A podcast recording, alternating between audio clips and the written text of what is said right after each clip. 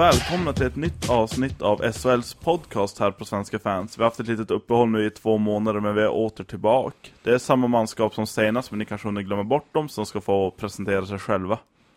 Ja, mitt namn är Oskar Lindvall. Ehm, jag är verksam här inom SHL-podden. Och Simon Norberg här också, tillbaka med gammalt manskap igen. Ja, skönt att vara tillbaka i studion.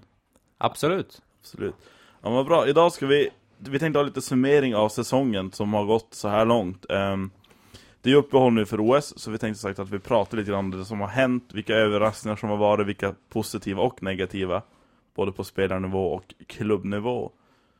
Om du ska lyfta fram något speciellt, vad, vad tänkte ni då? Ja, vi måste börja i toppen av tabellen och där har vi ju Skellefteå AIK. Eh, strålande säsong. De är ju överlägsna, 10 poäng före Frölunda och ytterligare 10 före Växjö där också.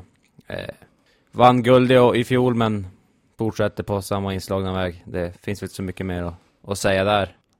Nej, Skellefteå har ju varit fruktansvärt imponerande. Det var nog ganska många som förutspådde att de skulle komma så här högt i tabellen också, men ja, de har ju verkligen visat att de i stort sett varit oslagbara faktiskt. Riktigt starkt. Jag skulle vilja lyfta fram Växjö lite grann som, som överraskningen. Eh, jag hade tippat dem ganska högt inför säsongen, men inte att de skulle vara kanske vara med och kriga riktigt så här högt upp. Att de, är, de ligger till exempel före Luleå nu i dagsläget. Och det tycker jag är ganska starkt jobbat. Samma sak med Frölunda som jag tycker har gått väldigt starkt. Men den största överraskningen för min del är faktiskt Örebro som ligger så pass dåligt till. Jag hade tippat dem, jag minns inte vilken plats, men jag tippade dem på slutspel i alla fall. Eh, och det är väldigt förvånande för mig att de ligger så dåligt till som de gör. Jag bara instämmer där. Eh, jag hade ganska höga förväntningar på Örebro faktiskt, inför säsongen. Sen de även fick in Marco Antela en bit in på säsongen. Så de kan ju inte klaga på manskapet som de haft att tillgå i alla fall. Om du till exempel jämför med Leksand som också är nykomling och placerar sig på sjätte plats så, så är det en jättebesvikelse faktiskt. Ja, man ser ju det nu när serien börjar bli fullständig här, så ser man ju att eh, det har inte riktigt blivit som man, man trodde faktiskt. Eh, jag, jag trodde också att Örebro, de ja, hade ändå höga förhoppningar på dem faktiskt. Eh, men å andra sidan så trodde jag Leksand skulle få, få, få det tufft och behöva kämpa där nere. Men ja, vi ser hur det har gått för dem. Men ska vi ta, om vi ska dissekera Örebro lite grann, vad, vad är det som har gjort att de har gått så pass dåligt? Framförallt så är det väl försvarsspelet i, i stort sett som det är väl polsk riks, riksdalt som oftast i, i egen zon där. Eh, sen vet jag tycker jag att de framåt så fungerar de helt okej. Okay. De, de, har inte gjort jättemycket mål ändå, men tycker de är ganska farliga när de får komma in i anfallszon. men framförallt, de har lyckats inte säga jättebra med sina transatlantiska värvningar, utan det är väl egentligen bara Tim Wallis som har fungerat okej okay för dem tror jag. Ja, jag ser ändå som att de har inte lyckats få en sån här första kedja som man kan se är så viktig som till exempel Linköping. Eh, utan de har, det är lite så här, det, det finns inget, inga spelare som riktigt går in och tar det här ansvaret som de borde göra egentligen. Alltså måste, jag, jag vill också lyfta fram målvaktssidan som jag tycker var eh, svag. Det var ju två oprövade målvakter inför säsongen och de har ju absolut inte levt upp till förväntningarna. Örebro har släppt in 146 mål och gjort minst mål i serien. Så att om man kollar till statistiken på det sättet är det konstigt att de ligger där de ligger. Men eh, jag, jag måste säga att jag är lite förvånad över att det har gått så pass tungt för dem. De har sämst målskillnad i hela serien också. Eh, sen har vi även, om du jämför med Leksand exempel, också nykomlingar. De har ju Alsenfelt som har varit jätte, jättebra för dem och det är väl den stora skillnaden också att målvaktssidan inte riktigt varit 100% i alla gånger. Mm. Där tycker jag man kan dra en liten parallell till AIK också som då de kom upp i elitserien så levde de mycket på, på fast. Eh, och nu då de inte har fast längre så har de ju dalat. Mm. Och nu, nu ligger de ju faktiskt sist i serien den här säsongen. Men jag vill ändå anse att Daniel Larsson har varit riktigt bra den här säsongen. Han, eh, han borde få mer cred än vad han har fått. Eh, det är ju alltså AIKs försvarsspel i stort. Det är ju där det, är där det har fallit. Det har ju gått riktigt tungt.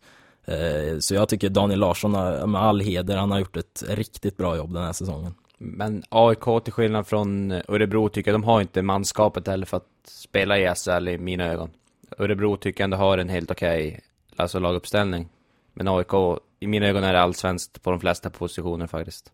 Ja, det, det var lite det jag var inne på, liksom att efter att Viktor Fast försvann så har hela laget dalat, inte bara målvaktspositionen. Jag menar inte att på något sätt att Daniel Larsson är en dålig målvakt. Utan det är egentligen så att de hade ett par bra säsonger där de slog HV och vilka mer var det? Färjestad? Eh, Luleå slog de ut Luleå också. var det ja.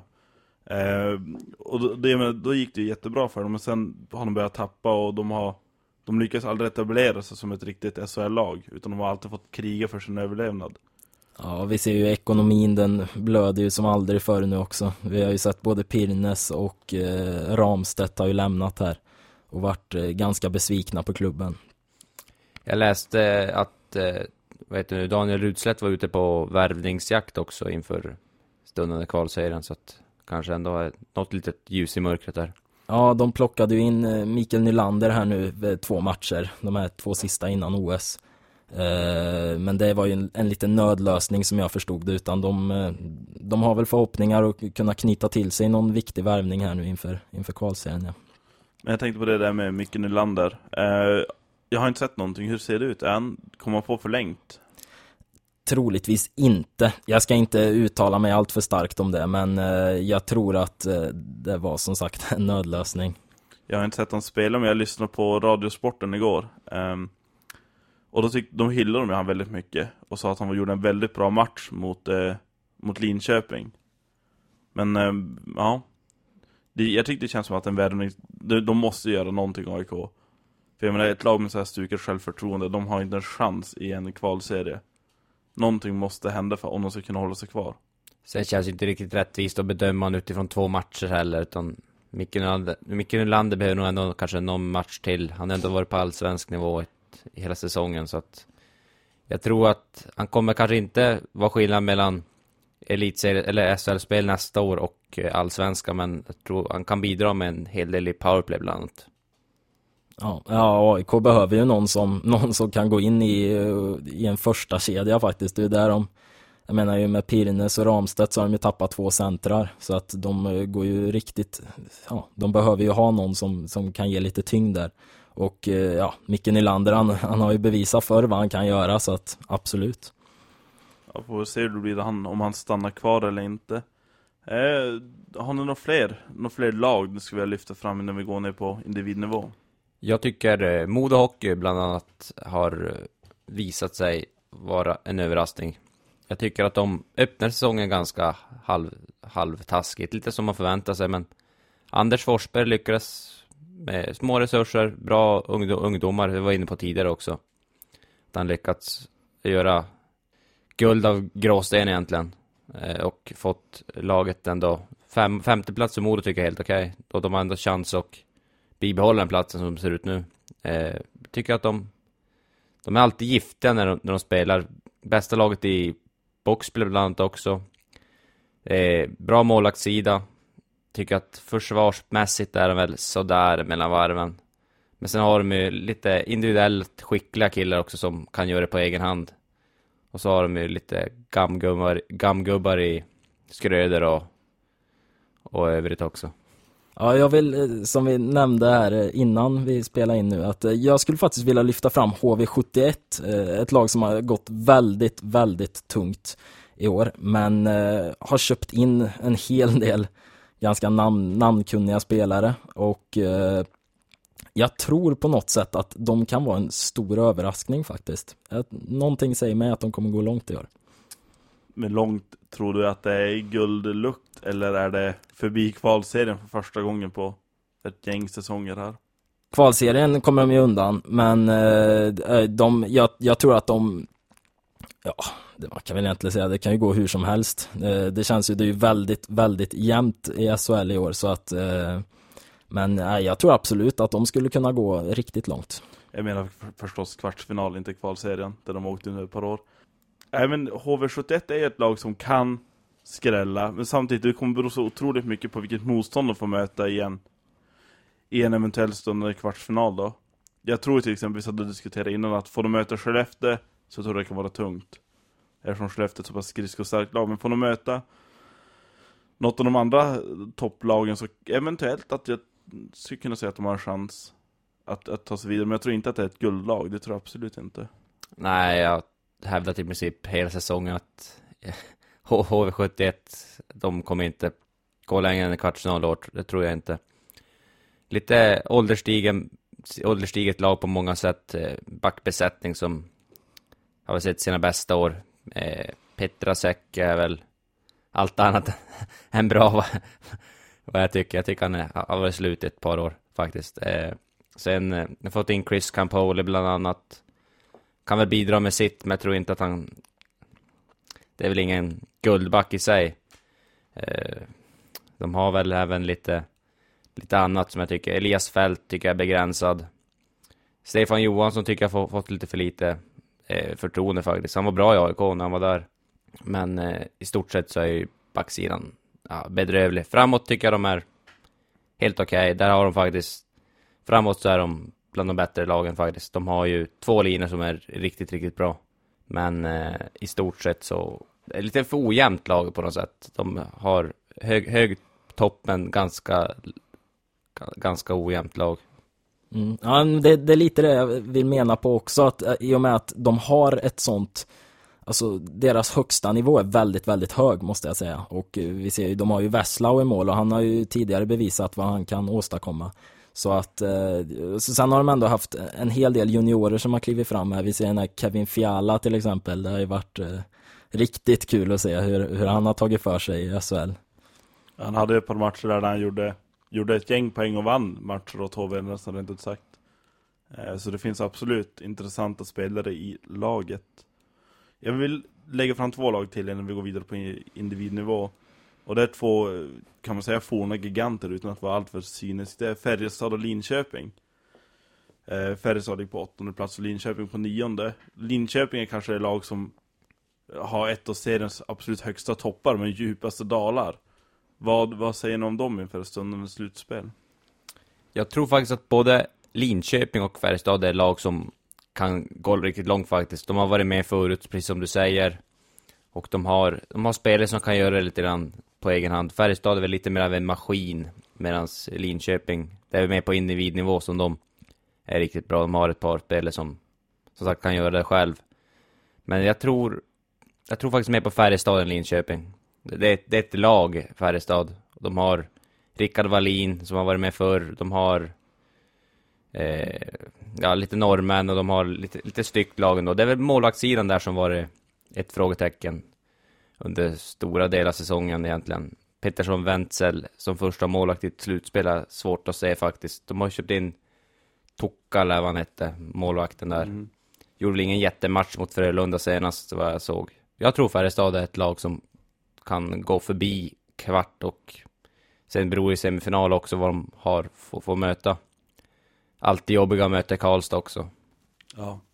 Ja, nej men jag får hålla med. Det det komp när, ifall komponenterna skulle gå ihop så är det ju två lag som har eh, starkt material får man säga. Men eh, ja, jag vet inte, det känns Färjestad har lite av ett mellanår i år skulle jag vilja säga. De har eh, det är mycket nytt där. Eh, alltså vi såg ju, de tappar ju ganska starka spelare i fjol då som vi också har nämnt här i tidigare avsnitt med Salak och nu Nygren kom tillbaka visserligen och Chris Lee bland annat. Eh, sen så har de gjort väldigt mycket värvningar under säsongen här nu också och det har varit så här, det har känts lite Ja, jag vet inte riktigt. Det är inte, inte så starkt liksom. Eh, men alltså, ja, det, som sagt, de har ju det i sig. De, de, de är ju ett gediget slutspelslag så att allt kan ju hända. Men eh, jag skulle nog ändå vilja säga att jag ser Linköping som en, en starkare konkurrent in i ett slutspel. Ehm, de har ju det här som vi pratade om med Örebro då, att Örebro inte har. En, en riktigt stark första kedja med Albrandt och Hjalmarsson där i spetsen. De, de kan ju verkligen avgöra matcher. Jag får väl hålla med, får väl hålla med Oskar lite grann där. Ehm, jag tycker att Linköping är ett mycket starkare lag in, i ett slutspel. Eventuellt att de har lite för djupa dalar och ehm, och kan få svårt med det. Men fortfarande, om de toppar så kan de slå alla lag. Det kan inte Färjestad. Jag tror inte Färjestad kan vinna guld i år. Det känner mig tämligen övertygad om. Sagt, eh, Linköping har så pass mycket offensiva kvaliteter att de kan, de kan leva på det. Det är ju målvaktsfrågan som har varit ett litet frågetecken där. Där ingen riktigt har, har imponerat. Så ja, och det, det är ju erkänt att det är en viktig aspekt av ett slutspel att ha en bra målvakt som kan leda, kan leda laget. Det har väl sällan hänt att en, ett lag med en dålig målvakt har vunnit ett SM-guld. Ja, just i Linköpings fall, det är ju bara HV som släppt in fler mål där också, som du nämner. Jag tror att de är lite för svag defensiv för att gå hela vägen, men vi såg ju i fjol, de, de eh, rörde om i grytan rätt bra där mot Skellefteå bland annat och förtjänar kanske lite finare siffror än 4-1 i matchserien. Eh, jag tror absolut att Linköping kan, de kan, de kan gå långt tror jag, men jag, jag tror i så fall mer på Färjestad i det fall att de, det är lite av en maskin ändå och alltid jobbigt att möta Färjestad, det sitter i väggarna där oavsett vilket år de har egentligen. Och nu ändå, i värvningen av Milan Gulas också så, det är en kille som kan göra saker på egen hand. Han är, ja han är, han är bra tycker jag. Eh, där, där har de fått in lite mer spets. Sen Nygren, de fick hem han också. Eh, powerplayback. Så jag tror att de har fått, det de tappade inför säsongen har de fått tillbaka lite nu ändå. I lite mer skicklighet. Jag tror att det är målvaktssidan där som är lite av ett frågetecken. Sen har de, tycker de har styggare backar än Linköping också. Jag måste bara få fliken här, jag vill diskutera begreppet sitter i väggarna. Det var någonting vi diskuterade förra säsongen eh, av podcasten. Och, men jag vill veta, er definition av sitter i väggarna, vad betyder det? Ja, i Färjestads fall är att de har ju varit med förr, de har en stark organisation runt om laget som, som binder fast det samman. De, Leffe Karlsson eh, tillsammans med Håkan Loob, alla de där. De, det är en stark, en lite av en sektkänsla i Färjestad. Eh, och det är, det är lite familjen där. Det, det, det sitter, ja, i det fallet, i, så, i det fallet tycker jag att man kan säga att det sitter i väggarna. Ja, jo men det, det är ju självklart är en, en stor vinnarkultur i, i klubben, men jag, jag vill ändå nog säga att i och med att SHL år ut och år in är så jämn så, så vet jag inte om man riktigt kan gå efter det begreppet faktiskt. Det känns faktiskt som att det är väldigt mycket tillfälligheter som kommer att avgöra jag känner också lite grann det. Jag tycker det är ett väldigt uttjatat eh, begrepp sitter i väggarna. Jag tänkte till exempel på Djurgården som var i final en året. Sen åkte de ur direkt efter det i princip. Jag tycker inte det finns någon sån där att man kan säga att vinnarkultur sitter i väggarna. Vinnarkultur skapas på isen och det är en färskvara. Det håller en säsong och sen är det borta. Men kolla ändå Färjestad, det är väldigt sällan de inte går längre än, än går, inte går förbi en kvartsfinal. De är nästan alltid med och, och tampas bland de fyra sista åtminstone. Vi får väl se den här säsongen, det ser spännande. Eh, individnivå, vill vi ta och lyfta fram några några personer som vi tycker har utmärkt sig positivt eller negativt den här säsongen? Ja, man kan ju börja med poängligaledaren eh, eh, Albranten och Per Albrandt. Han, eh, 62 poäng i ett lag som Linköping ändå, det, det måste man säga ändå är imponerande. Eh, oavsett. Sen tycker jag när man ser Per Albrandt, hans sticker ju sällan ut på isen, alltså du ser, han ser han inte direkt så jättemycket. Men 62 poäng är ingenting du kan vifta bort ändå liksom. Han, oerhört nyttig powerplay bland annat för Linköping, där de är bäst i serien. Han har väl gjort 50% av sina, sina poäng i powerplay, eller sina mål. Hur var det där? Eh, poäng tror jag, jag tror 31, 31 poäng i powerplay av 62, så att... Onekligen en viktig nyckelspelare i sånt skede. Absolut. Men om du jämför Albrandt med till exempel Klasen och eh, Jocke Lindström i Skellefteå. Mm. Ser man, jag tycker du ser stora skillnader rent spelmässigt i fem mot fem. När Jocke Lindström är på isen, då ser du att, att han är på isen. Han, han utmärker sig alltid. Händer alltid någonting kring Jocke Lindström. Tycker det är samma med Linus Klasen i Luleå. Varje gång han är på isen så, så ser du att han är där och att han ofta bidrar med någonting också. I Albrands fall tycker jag att han kan försvinna i stora delar av matchen och så i powerplay är det där han syns. Mm, ja, eftersom jag, jag har hypat HV här lite så får jag väl lyfta fram en, en lirare som jag tycker har utmärkt sig här också. Och det är eh, William Karlsson. Eh, jag tycker han har bevisat ett, eh, han har tagit ytterligare steg i, i sin karriär och eh, han, eh, han har bidragit väldigt mycket och han leder ju den första kedjan där då i HV. Och eh, har blivit en, en bärande, bärande stomme nu när Davidsson har försvunnit och lite sådär. Eh, sen nu när jag vet nästa säsong så kommer han väl förmodligen dra över till Nordamerika då och försöka slå sig in i Anaheim så att man får väl ta tillvara på den stunden han är kvar här i vår liga. Jag håller med dig om William Karlsson, en extremt skicklig spelare framförallt. Men eh, nackdelen med jag tycker han kan se väldigt slak ut mellan varven. Lite halvnonchalant och sådär. Eh, och det är ett litet minus. Han har ändå gjort, tror jag, 32 poäng den här säsongen, vilket är, han är ju 93, alltså det är ju ändå, det är inga siffror du viftar bort, men eh, det känns som att han skulle kunna göra betydligt mer än vad han har gjort ändå. Jag känner att du vill lyfta fram, vi pratade om att eh, David Petrasek var, har utgången lite grann, lite dålig mjölk över han. Så vill jag lyfta fram Mange Johansson som verkar aldrig ha ett bäst före datum. Han gjorde väl en, om jag inte minns fel, en halvtaskig säsong förra säsongen. Den här säsongen har han varit strålande igen. Han har stått för, vad är det, 31 poäng. Och spelade drygt, drygt 20 minuter per match i snitt. Och jag tyckte det är helt fantastiskt att Linköping har en sån back. Otroligt viktig kugge för det laget. Jag, jag håller med absolut. Mange Johansson är en fantastisk spelare. Eh, men jag skulle säga det säger lite grann om Linköping då, att, att han, är, han är 40 år och han är fortfarande den som måste bära det laget framåt. Men Mange Johansson, absolut, all heder åt Mange. Ja, eh, jag vet inte om jag vill hålla med Simon där riktigt. Jag tycker faktiskt att han, jag tycker det är helt otroligt att han kan hålla så fruktansvärt länge. Och vi ser ju, han har ju varit en, ja, en profil i SHL minst, minst sagt. Um, jag, jag tycker att han är topp tre bästa backar i ligan. Riktigt bra fortfarande. Man funderar ju på när, när han kommer lägga skridskorna på hyllan. Topp tre, vilka två skulle sätta till där? Om du fick välja. Uff, det var en svår fråga. Men jag, jag har ju lite förkärlek till eh, Ryan Gunderson måste jag säga i Brynäs där. Nu, nu kommer ju han eh, sticka nästa säsong till eh, Jokerit va? Mm. Eh, så det, det, men jag tycker han är fruktansvärt bra. Eh, det är nog faktiskt min, min den som jag tycker är bäst back i SHL. Sen tycker jag även John Klingberg har tagit väldigt stora kliv i Frölunda där.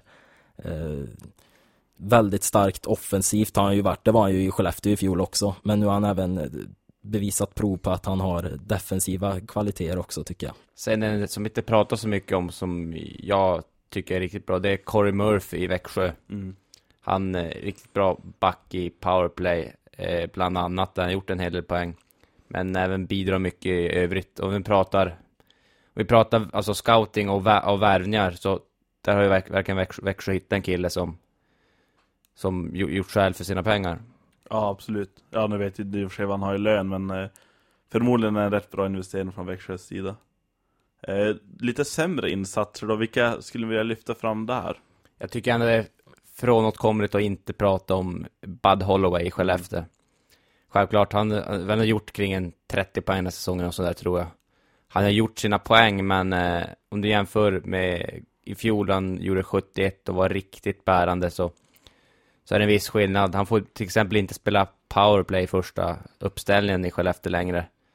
Eh, och han drar, drar säkert en bra lön också den här säsongen jämfört med, det är säkert betydligt bättre än förra året. Mm. Eh, och det är faktiskt ganska märkligt att säga att han han är betydligt mindre bidragande i, i år än vad han var i fjol. Vilket jag tycker ändå är lite märkligt. Kanske mättnad eller någonting annat, men ja, det är faktiskt en besvikelse i mina ögon. Om jag får ta ut två spelare så skulle jag ta ut Rickard Wallin och Christian Berglund i Färjestad faktiskt. Eh, jag tycker att de de som sagt, de har ju ett stort ansvar i Färjestad och eh, jag vet inte riktigt deras lön men den är ganska hög vill jag minnas i alla fall. Eh, och de har ju faktiskt stundtals varit petade båda de två. Rickard Wallin har de väl inte gått ut med att han varit petad utan de har sagt att det har varit någon, någon diskbrockskada som har härjat lite där men eh, nej, de har absolut inte kommit upp den här säsongen och de behövs komma upp för att Färjestad ska vara ett bärande lag. Jag känner också inne på det med Holloway-spåret. Det är klart han gjorde 71 poäng i fjol. Eh, och man kan inte förvänta sig att det ska vara samma, samma nivå i år. Men absolut att han ska kunna vara bättre än vad han har varit. Och jag menar, första målet kom ju väldigt sent från hans klubba. Det var ju väldigt, eh, riktigt stopp där, en propp liksom. Så att, eh, nej, han har inte alls levt upp till sina förväntningar. Frågan är väl om han, han har ett års kontrakt, om han får stanna kvar eller inte. Sen ska man även nämna att eh, bevakningen blir inte mindre av honom heller med tanke på sin fjolårssäsong. Så det är väl en bidragande orsak. Men det är ändå anmärkningsvärt att han gått ner sig. Man ser framförallt spelmässigt tycker jag han ser betydligt sämre ut än han gjorde i fjol också. Det känns som att han tappat lite självförtroende. Det är inte alls lika många skott från, från blå till exempel i powerplay. Och nu, de senaste matcherna har inte ens fått chansen i, i första formationen i powerplay. Så att, eh, jag vet inte om det är lite stukat självförtroende eller vad det handlar om. Men eh, han, eh, han når ju inte sin fulla potential.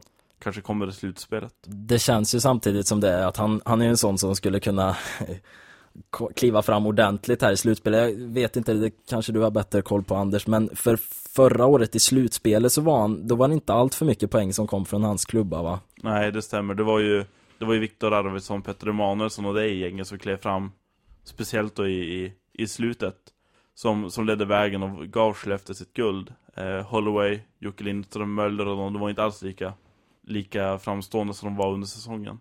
Men du kan ändå inte släppa Holloway. Han ger han lillfingret så tar han ändå hela handen många gånger. Så att han, han är ju ändå bidragen för att han är sämre i år. Men han är ju inte, han är inte helt under isen då, måste man säga. Absolut inte, men det är ju fortfarande en av, av seriens bästa spelare i sina bästa stunder. Men eh, nivån har varit lite för ojämn i år.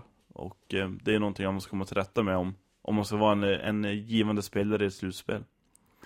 Tänkte, ska lämna det där ämnet lite grann och diskutera eh, lite mer de här förutsättningarna inför kvals, eller inför slutspelet med play, play-in till kvartsfinalspel eller vad det nu heter eller kallas. Jag vet inte om alla har riktigt koll på hur det fungerar så vi tänkte att, eh, att vi går igenom systemet lite grann. Så vi satt och kollade upp där och eh, det kommer alltså vara lag 10 som direkt efter, sista matchen spelas den, vad sa vi, åttonde? Åttonde, lördag den åttonde eh, mars blir det. Ja, precis. Och direkt då, vad blir det, två dagar senare så, så drar det där igång. Då det sämre laget har en hemmamatch. Och sen är det en dags vila, och sen är det två matcher borta för dem då, direkt.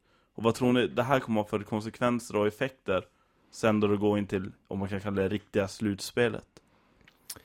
Jag tror inte att det behöver vara en alltför stor nackdel i en kvartsfinal att du har lirat liksom tre matcher. Ja, det beror inte om det blir tre matcher ens, det kan ju räcka med två i vissa fall. Men att du fått matcher i kroppen när de andra lagen har vilat en vecka. Eh, jag tog som exempel tidigare Örebro i fjol när de gick hela vägen upp till SHL. När de lirade för kvalserien där mot, mot allsvenska lagen där och direkt efter klev på kvalserien och gick hela vägen. Eh, nu tror jag inte det är lag som som får spela den där sortens matcher kommer gå hela vägen. Jag tror det kan tryta lite på orken, men i en kvartsfinal när de andra lagen är lite, ja de har vilat en vecka kanske, är inte riktigt helt på direkt när det börjar. Kan, kan, tror jag, det kan vara en fördel till en början tror jag.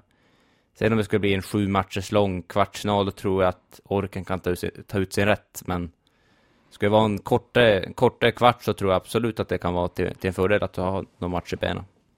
Eh, jag vet inte om jag tycker att det är någon större fördel egentligen. Um, klart första matchen, eh, man, har, man kommer här från en vecka med, med tajt spelschema så sitter det i dig lite, lite grann så. Men eh, alltså samtidigt, jag menar de här lag 1-6, de får en veckas ledighet och det kan ju säkert göra många lag gott också. I och för sig får de ett OS-uppehåll nu då, men eh, nej, jag, jag tror inte, klart en match, men annars så vet jag inte om jag tror att det kommer ge någon större effekt faktiskt jag är väl lite inne på samma spår som dig där Oskar att eh, jag tror inte heller det kommer det första matchen kan det absolut märkas så kan det bli en liten sån där skräll. Men eh, sen tror jag det andra laget är mycket väl inne i, i matchtempot igen och har fått vila sina spelare, fått bort lite små skavanker. Och eh, nej, jag, jag, tror inte att det är någon fördel att, att få spela matcher sådär tätt. Jag tror det är viktigt att få, få den där veckans uppehåll. Det, det kan vara lite från fall till fall också tror jag. Eh, jag tror beroende Alltså jag tror att till exempel, i Linköpings fall tror jag faktiskt att för de liksom komma in där och få gå vidare från en förkvalserie, eller från play-in som det heter där. Eh, blir även lite underdogskänsla också lite direkt över det, när de får komma in sådär. Och så direkt kliva på det också.